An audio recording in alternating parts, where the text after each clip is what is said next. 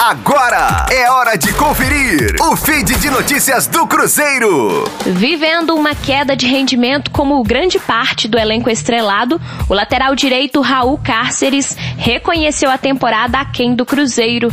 Segundo Cárceres, o time precisa utilizar os três jogos finais da Série B para terminar ao menos de cabeça erguida e corrigindo as falhas que o time apresentou durante toda a temporada. O Cruzeiro volta a campo na quarta-feira, às nove e meia da noite, pela 36 sexta rodada, quando recebe o Operário no Independência. Com 44 pontos, a Raposa está na 14 quarta posição, apenas cinco pontos acima do Z4. E para o paraguaio, o Cruzeiro não tem mais tempo a perder. O planejamento para 2021 precisa ser executado para que o fim seja diferente e o acesso seja enfim celebrado. A temporada do Cruzeiro acaba no dia 30 de janeiro, quando a Raposa vai até Curitiba encarar o Paraná.